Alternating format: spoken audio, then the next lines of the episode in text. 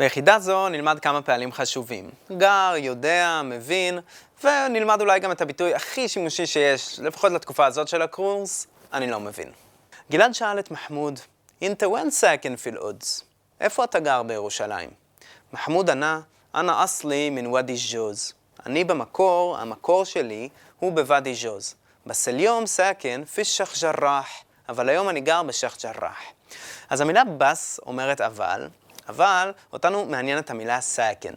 אז המילה ساكن אומרת גר, בדיוק כמו שוכן בעברית. أنا ساكن, אני גר.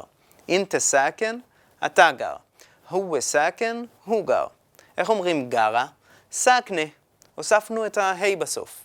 אז أنا ساكنة, אם אני בחורה, إنتي ساكنة ו هي ساكنة.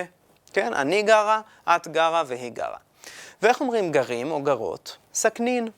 إحنا ساكنين, إنتو ساكنين, همة ساكنين. המילה في אומרת ב, ולכן أنا ساكن في تل أبيب, זה אני גר בתל אביב. בהמשך השיחה, כשמחמוד אמר שהוא משייח' ג'ראח, גלעד אמר, صاحبي ساكن هناك. صاحب זה חבר. صاحبي, חבר שלי, ממש כמו חברי. ומה זה ساكن هناك? גר שם. אז ساكن היה הפועל הראשון שלמדתם, אבל כבר הזכרנו פועל אחר מאותה קבוצה, عايش, חי.